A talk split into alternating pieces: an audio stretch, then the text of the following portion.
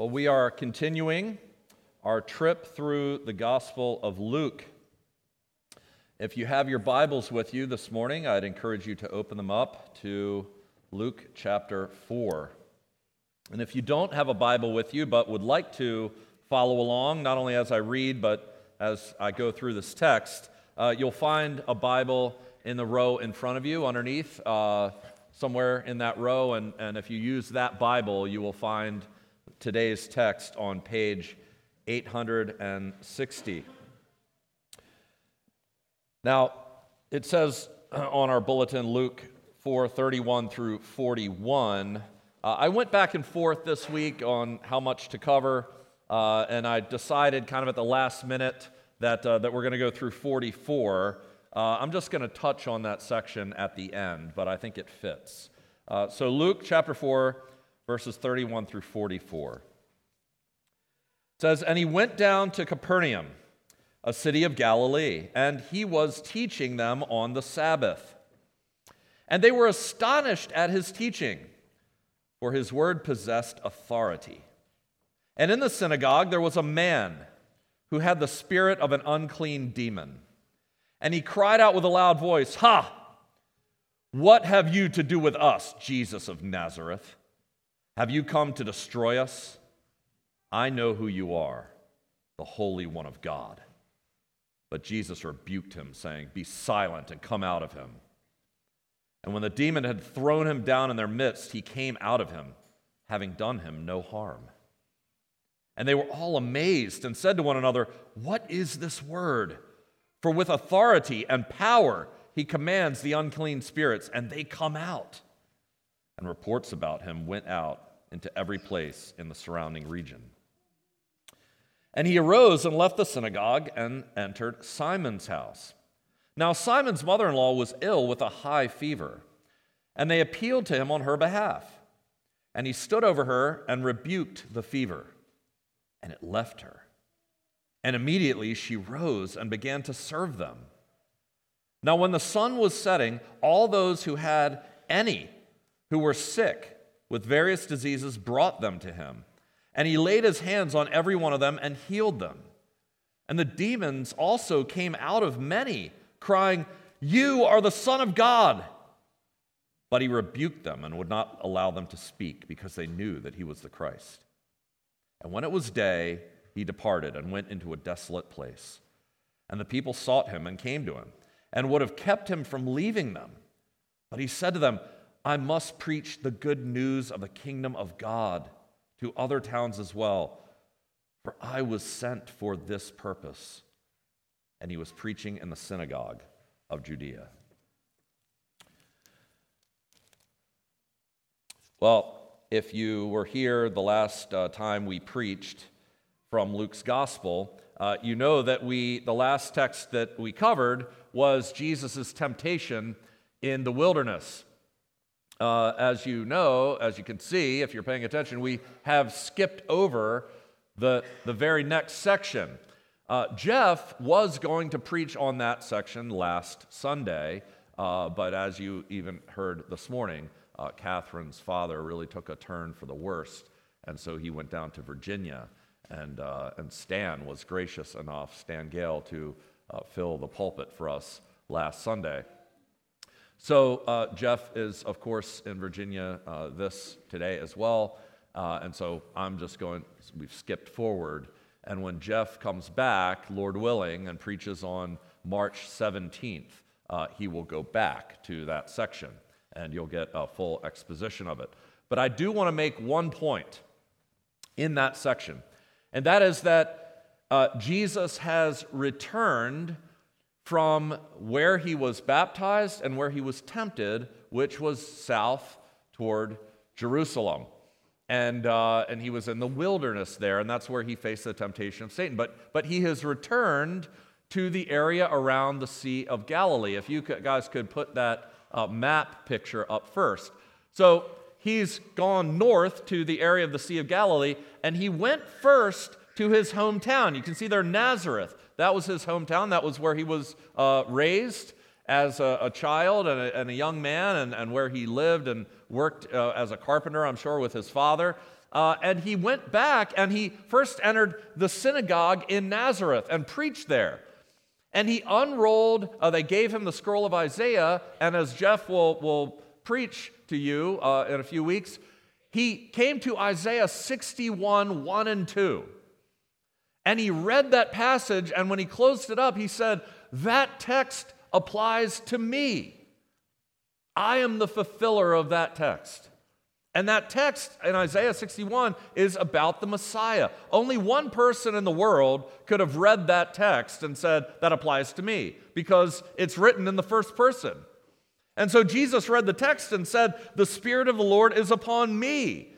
The Spirit of the Lord has anointed me to preach good news. He has anointed me to heal diseases. He has anointed me to set free those who are oppressed. And I bring that up because I think it sets the context of what happens now. Uh, he has just proclaimed these amazing things about himself that he is specially anointed by God as the Messiah to preach the word with authority, to heal diseases, and to free those who are under oppression. It's one thing to make boasts, it's another thing to back it up. And in our text today, Jesus backs up those claims. Now, our text says that he goes down to Capernaum. You see that in verse 31. Now, if you look at the text, or put up the map again, if you look at the map, Nazareth is south of Capernaum. See, Capernaum is right on the edge of the Sea of Galilee. But again, I just remind you that the, when the Bible speaks going down, it doesn't mean uh, directionally north, south, east, west, like we would think, but, but in, the, in the sense of of uh, elevation. So Capernaum is much lower than Nazareth. Nazareth sits up. You can kind of see it's in the mountainous regions there. Capernaum is on the north side of the Sea of Galilee, and it ends up being Jesus' sort of home headquarters. Now, you can move on to the next uh, couple of. Okay, so when I was in Israel, we went to Capernaum. There you see it Capernaum, the town of Jesus. Uh, there, there we were going into the town. You can go to the next one. Uh, that is the Sea of Galilee. So it sits right on the sea. Uh, you can go to the next one. There it is again, just to give you a sense of what it looks like. Uh, it's a you know, pretty big body of water. And go ahead. Uh, there my dad and I uh, standing in front of the sea. That was 2013. Uh, you can see we were at a Reformed Anglican service that morning. Uh, and it was an Ash Wednesday service, so that's why it's, it's ashes on my forehead. Um, we're standing there in front of the sea. Go ahead. Uh, now, that, you see, is a structure that says Petro on it, right? Uh, that structure, go ahead and, and go to the next one. It sits above that. And that is, archaeologists believe, Peter's house. Uh, it's right there in Capernaum. You can visit it. That is the home that we'll hear about today, where his mother in law lay sick with a fever. Um, and I can't go in it, but you can stand there, and that building is built over top of it, and you can look down through the glass uh, at the house. Go ahead to the, to the next one. And then that uh, is what the house uh, looks like down below, as you kind of you can get a, a, a, shot of it down there. So that was the house. And then the next one, uh, also they have unearthed uh, what they believe was the synagogue that Jesus taught in. So, uh, so there's a lot there that you can go visit, and, uh, and, and then I'm just trying to give you a sense of what it kind of looked like. Uh, so, the synagogue and the house that we will hear about today, you can go visit. Thank you uh, for those. I think that's all. Yeah. Um, so, Jesus enters the synagogue in Capernaum uh, he begins to teach them. And, and our text tells us that uh, the people were astonished. And again, this isn't the first time they've been astonished. Uh, go back to when he was 12 years old. Uh, there he taught in the temple in Jerusalem as a 12 year old. And as he uh, answered and talked to the teachers there, they were blown away at, at, at, his understanding of the word. So again, they are astonished. But here we see that it's, it's a little bit of a different take on it because the teachers then were astonished that this 12 year old could know so much. This 12 year old had such a command of, of the scriptures. But here we see that maybe it's a little bit different. It, it says that they were astonished because his word possessed authority. Now, what does that mean that his word possessed authority? Well, we will see in a minute uh, what kind of authority his word possessed. But perhaps what they were thinking of at first when he was just doing the teaching is that Jesus' teaching was very different from that of the rabbis. Uh, when, you, when you read about what the teaching was like back then, scholars say that, that rabbis really never wanted to say anything that was original to them. Uh, what they wanted to do was quote illustrious predecessors and say, You've heard it said this, and that's exactly right. And then they would quote some great scholar from the past, and then they would just teach that. One rabbi, uh, ancient rabbi, is quoted as saying, I have never in my life said a thing which I did not hear from my teachers. That, that was their tradition. Now, if you've read the New Testament, specifically one of Jesus's longest and, and maybe his most well known teaching called the Sermon on the Mount, Matthew's chapters 5 through 7. Uh, what do you see when you read that? Well, you see Jesus over and over again saying, You've heard it said this, but, but I say this. Right? Uh, he was constantly countering what they had been, uh, been taught. You've heard it said all these things, but, but I'm here to tell you that in reality it's this way. What would he say? He would say, Truly, truly, I say to you. And he would teach them. Amen, amen. He would say, This is so be it, before he even said what he was about to say. Jesus spoke with authority. At the end of the Sermon on the Mount, it says, When Jesus finished these sayings, the crowds were astonished at his teaching. Why? Well, not, not so much because he knew so much, because at this point now he's a grown man, but because he was teaching them as one who had authority and not as their scribes taught them. Right? That was what astonished them. Now, when we look at how Jesus taught, we, we see that he did not have to quote others to validate what he said. He didn't have to do it, he was his own authority. In fact, for Jesus to, to turn around and say, after all, as this rabbi once said, and if you just consult him and his work, you'll see that I'm right. For him to do that would be to lower his own authority. God has no other, no higher authority than himself. God can only swear by himself. For God to swear by anyone else would be to lower his own standard of truth. Notice that, that the only thing Jesus ever quoted, that he even acted as though it was his equal, was the inscripturated Word of God. When Jesus met Satan in the desert, he, he could have, like I said uh, when we went through that, he could have said anything to Satan and it would have been the Word of God. Whatever he said in that moment would have been true and it would have been absolutely infallible. But what did he choose to do? As it is written. Not you've heard it say, Satan. What this rabbi said. No, as it is written. And he quoted the Word of God. Jesus treated himself and the Bible as though it were its own authority. It needs no higher authority, it needs no validation. The Word of God stands or falls by itself, it attests to itself. I don't get up here in the morning and, and read this and say, maybe you should do this. Maybe this is true. Now, I will say that if I'm not sure about what it's saying. But if we're sure of what it's saying, then you preach it as though it is the Word of God. The Westminster Confession of Faith says the authority of Holy Scripture, for which it ought to be believed and obeyed, depends not upon the testimony of any man or church, but wholly upon God, who is truth itself the author thereof. And therefore, the Word of God is to be received because it is the Word of God.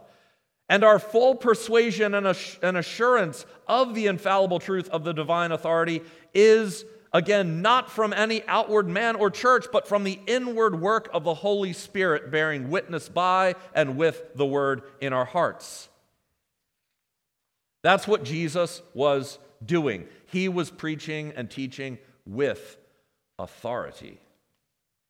And it was Jesus' authoritative teaching that created this outburst in the synagogue. Luke tells us, beginning at verse 33, that in the synagogue there was a man who had the spirit of an unclean demon. He was demon possessed.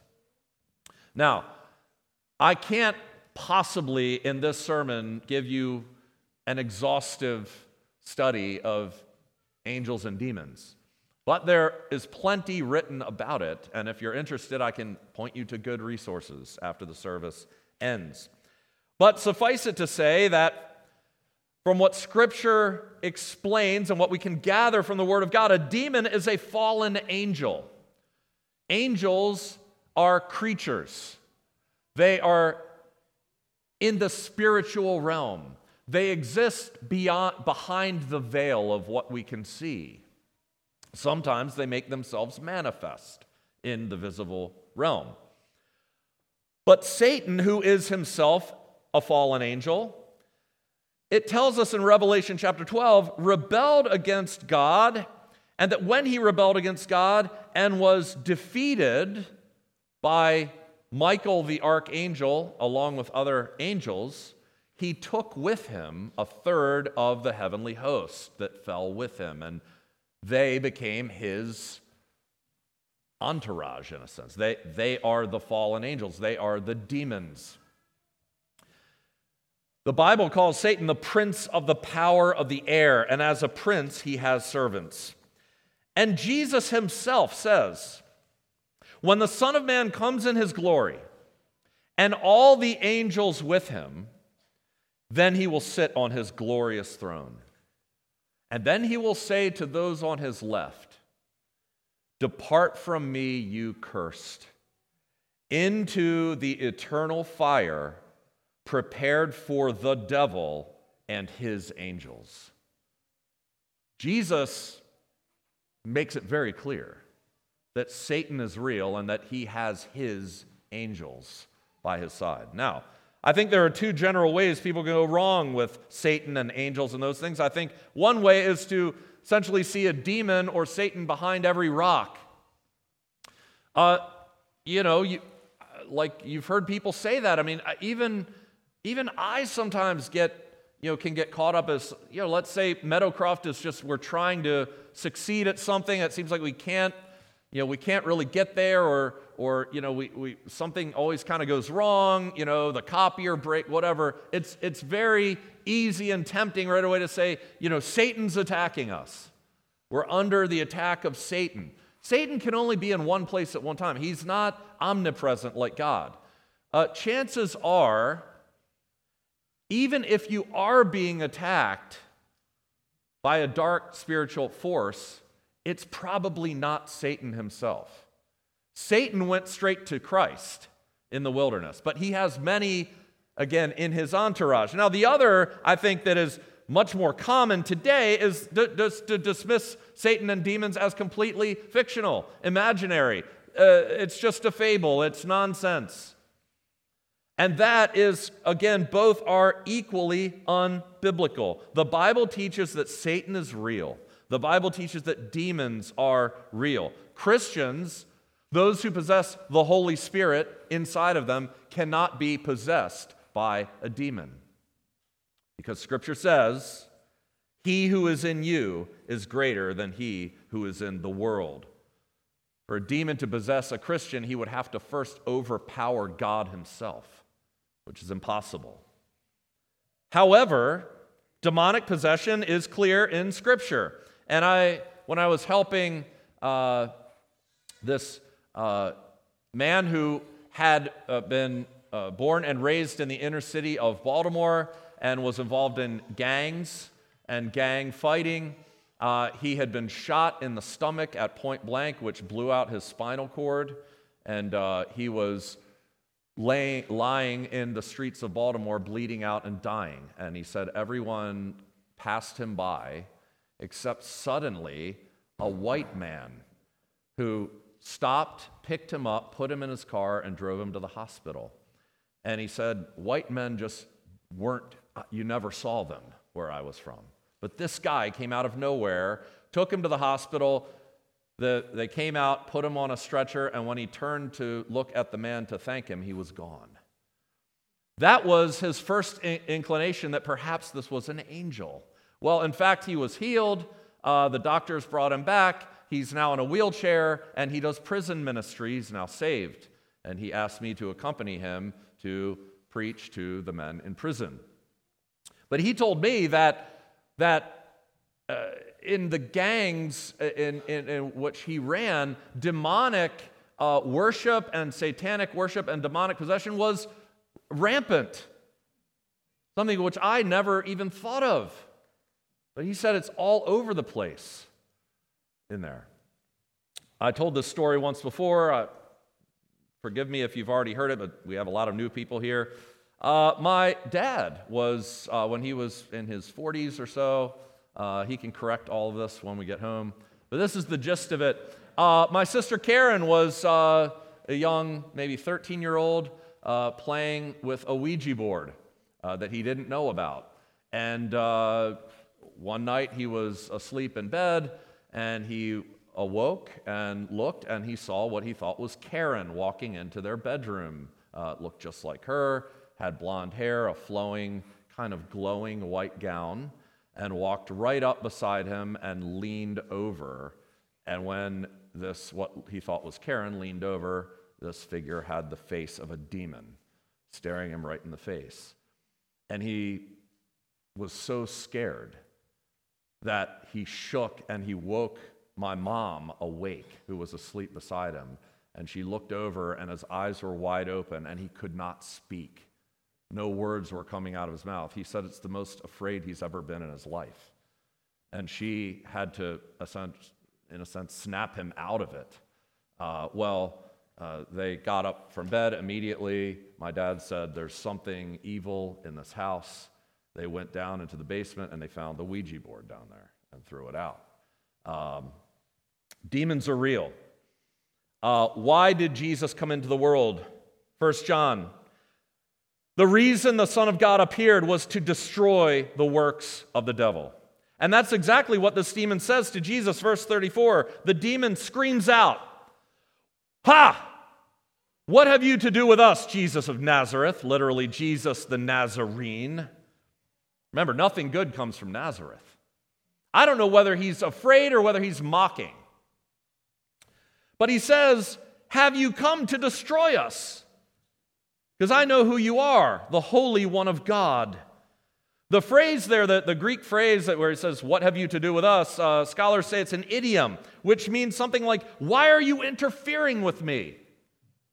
Do not meddle with me. I guess when God takes on flesh and, and looks weak, uh, the demons can become emboldened. I don't know. But he was essentially challenging Jesus. What don't meddle with me. Why are you here? Why are you interfering? Because, in other words, before Christ came on the scene, this demon had free reign of this man. He had complete control. He was comfortable possessing this man. He says, I know who you are, the Holy One of God. In the Old Testament, the person referred to as the Holy One of God was the high priest, Aaron. Christ has come to be the great high priest. Notice that Satan and his demons don't ever have a problem figuring out who Jesus is. People do. All throughout the, the scripture, you'll see people reject him, deny him, don't know what he's all about. But Satan right away went to him. He knew who he was. The demons know who he is. He says, Have you come to destroy us. Now, who is the us that the demon's talking about? Well, it could be that he means me and all of my entourage, me and all of us, all, all of us demons, Satan. Uh, have you come to destroy us? And that could be it. But we don't know because, you know, you, you, you can only go by what context tells you. It could also be that he's saying, Have you come to destroy me and this man? Us. And if he's saying that, then what he could be saying is, Jesus, you can get me, but you'll have to go through him first. In order to destroy me, you have to destroy my host. And how are you going to do that?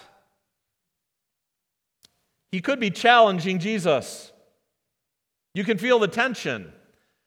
You can imagine the tension in the room in that synagogue because up until this moment, Jesus has just been a man teaching with authority. But now he has a demon challenging him. Does he have the power to back up his claims to authority? Well, verse 35 tells us Jesus rebuked the demon and said, Be silent and come out of him. Now, for those of you who were here for our series in Daniel, you remember the angelic battles that are discussed in Daniel? Remember, there's a, an angel, maybe Gabriel, that comes to Daniel after Daniel's been in prayer and fasting for a long time. And, and then what does the angel say? He said, Look, I, I meant to come sooner, but it took me three weeks to get here because I was in battle against the prince of Persia. I was fighting for three weeks against a demon to get here. And he said, I, I was only able to get here because Michael the archangel came to my rescue. And then he later turns around and says, And then I went and aided Michael one time in a battle. So what we find out from Daniel when Daniel pulls back the curtains is that the warfare between angels and demons are very much uh, equal. Even archangels like Gabriel and Michael have trouble with demons. What about the Holy One of God? What does he do? He commands the demon. That's it. Luther says, one little word shall fell him. Now, not only does he defeat the demon with a command, but he keeps the man from harm. He doesn't have to destroy the man to get rid of the demon. And the crowds are amazed. They say to one another, What is this word? For with authority and power he commands the unclean spirits, and they come out. And that's still what God uses today to release people from spiritual bondage. The Word of God proclaimed. I mean, Jesus could have, I mean, presumably, he could have maybe gotten rid of the steam in any old way, although I don't know what way would have demonstrated his power more than simply speaking. But we can't release ourselves from spiritual darkness and death and oppression by reading self help books. We can't fight evil in the world by waging war on it uh, in, in an ultimate sense. I mean, God instills government to bear the sword against evildoers, that is true. But our weapons that we use to restrain evil in people can do nothing to vanquish evil in the invisible realm. The only weapon that works is the preached word of God.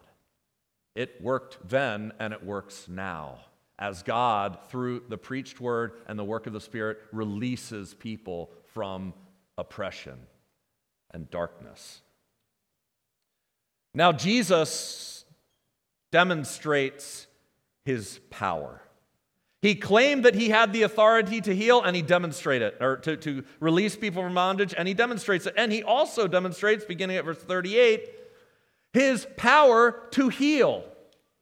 Now, this is the first time Luke mentions Simon Peter. He says, Jesus arose, left the synagogue, and entered Simon's house. But we know just from reading John's gospel that this isn't, Jesus and, and, and Simon Peter know each other already. Simon Peter has already been introduced to him. He's already uh, seen Jesus change water into wine. He's been following him. He, he went down, he, he, he saw him uh, uh, conversing with the Samaritan woman at the well. There are things that have already happened now. So Jesus and, and Simon Peter know each other. So it makes sense then. Uh, you know, Jesus isn't just walking into some guy's house he's never known before. He goes into Simon Peter's house, and Simon Peter's mother in law has a fever. Luke, being the doctor, adds that it was a high fever. The other Gospels just mention fever. Luke says it's severe. It's a high fever. She uh, obviously she can't even get up. She can't do anything but but lay there. Maybe we don't know, but in those days of of not having medicine and and uh, antibiotics, maybe it's a fever that could lead to death. We you know we don't know, but it was a bad, it was a high fever. And they appeal to Jesus on her behalf. I don't know who the they are. Uh, is it Simon Peter and his wife? Uh, James and John were there as well. Luke doesn't tell us that, but we find out from Mark's gospel that James and John, maybe it's the, the disciples, we don't know. But I don't know what they thought he was going to do. Maybe they thought he would heal, uh, but up till this point, they haven't, I don't know that they've seen him heal anyone. If you, if you piece all the Gospels together, uh, the only thing that, that I think they've seen him do thus far is change water into wine and tell a royal servant, Go, your son is healed. Okay, but they didn't see that healing. He healed from a distance, if you will. And the guy left and found out that his son was healed at the moment that Jesus said, Your son is healed. I mean, what, what did they think he would do? Look, we now live after 2,000 years of God's common grace and medical advancements. But in reality, what can a doctor do? Um, we, again, by God's grace, we have advancements, we have surgical uh, things, we have medicine. And that's all great, but in the end, sometimes a doctor looks at you and says, I've done all I can do.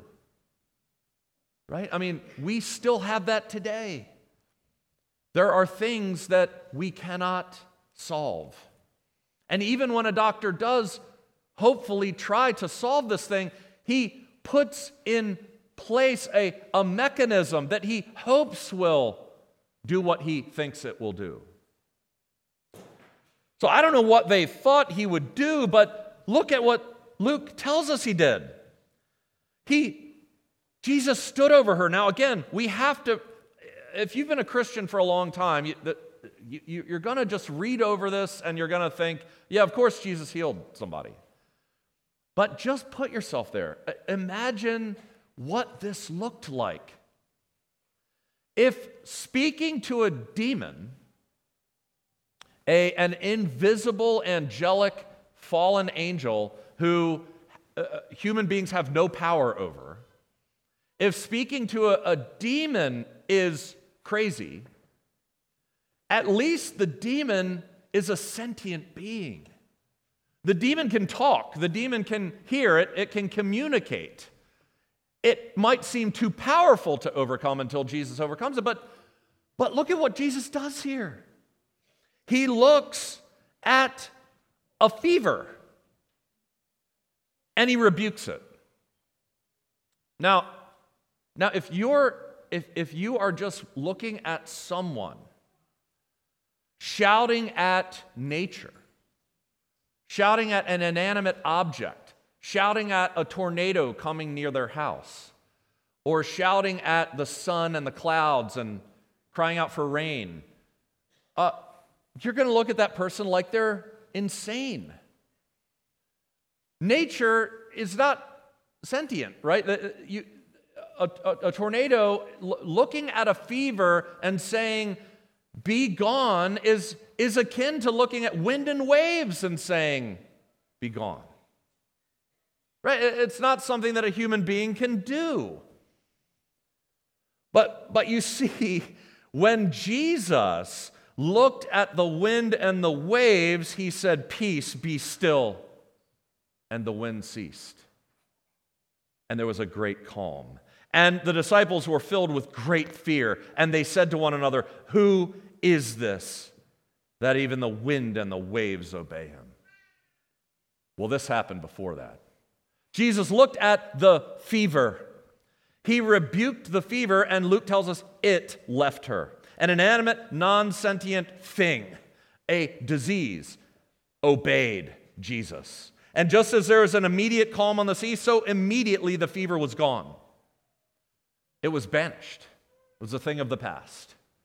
In a moment, in the twinkling of an eye, at his command, the fever was gone. And there was no laying around and bed rest for a day, there was no drinking plenty of liquids. Uh, no.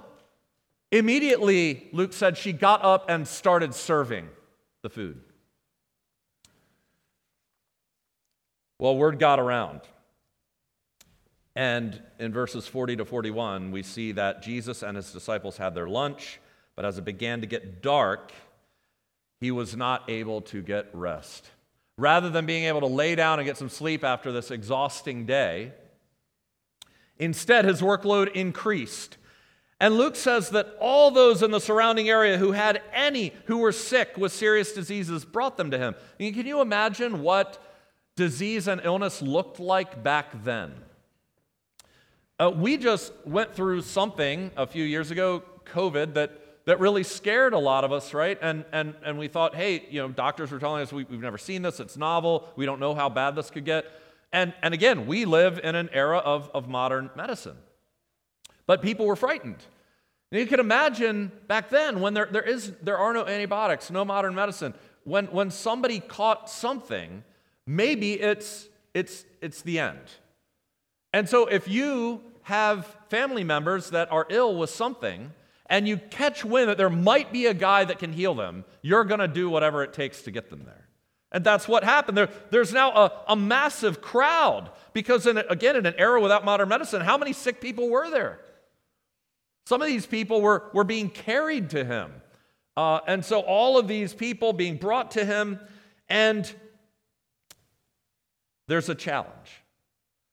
What could now an exhausted Jesus do for all of these people? Now, it's interesting to me that if Jesus wanted to, given the time of day, given what he's already been through, given that he is a man now, a man who grows tired and weary, that Jesus could have, as he already demonstrated, heal with his word.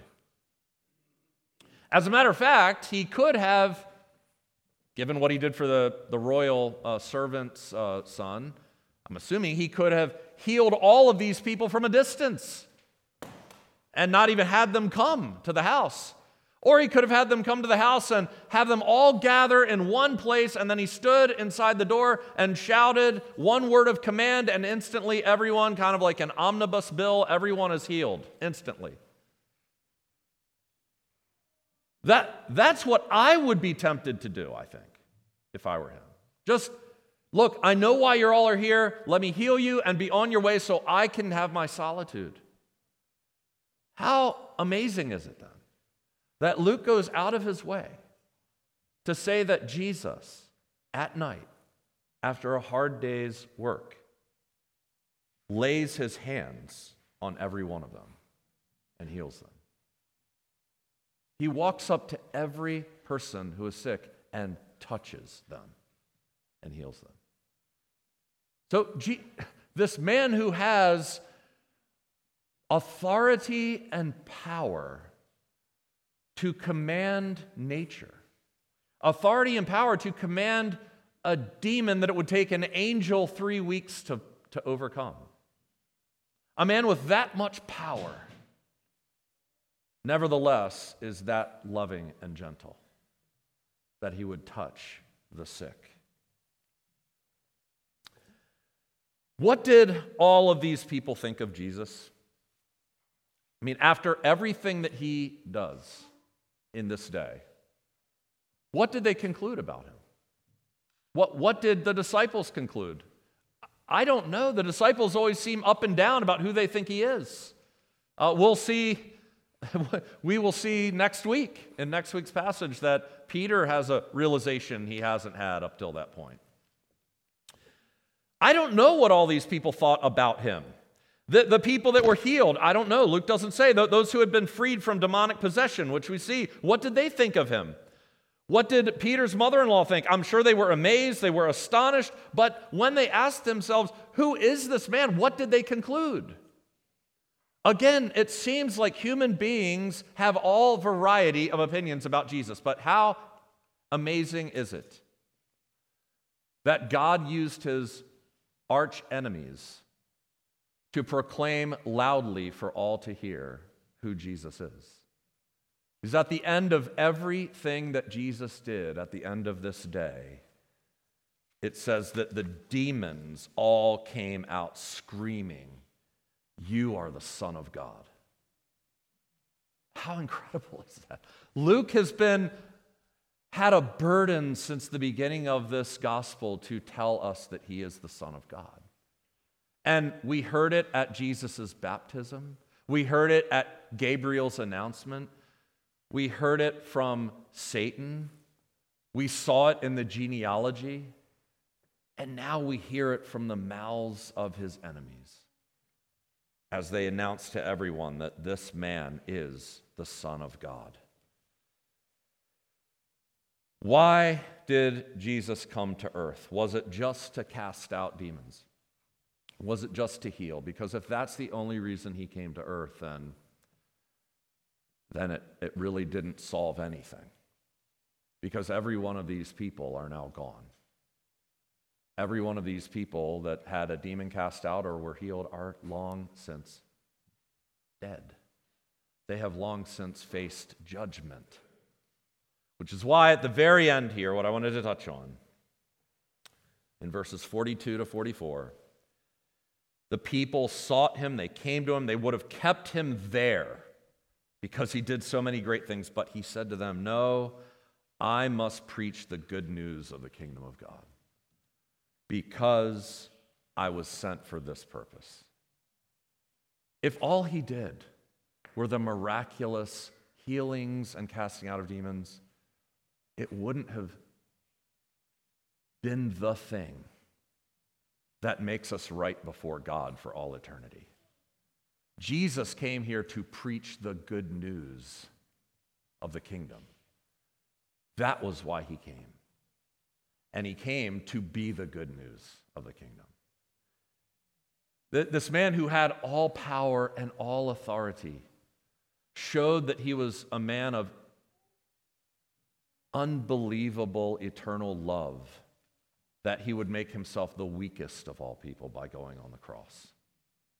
But he did that so that one day, Christian, you and I, when he returns the second time, will have all evil vanquished from us.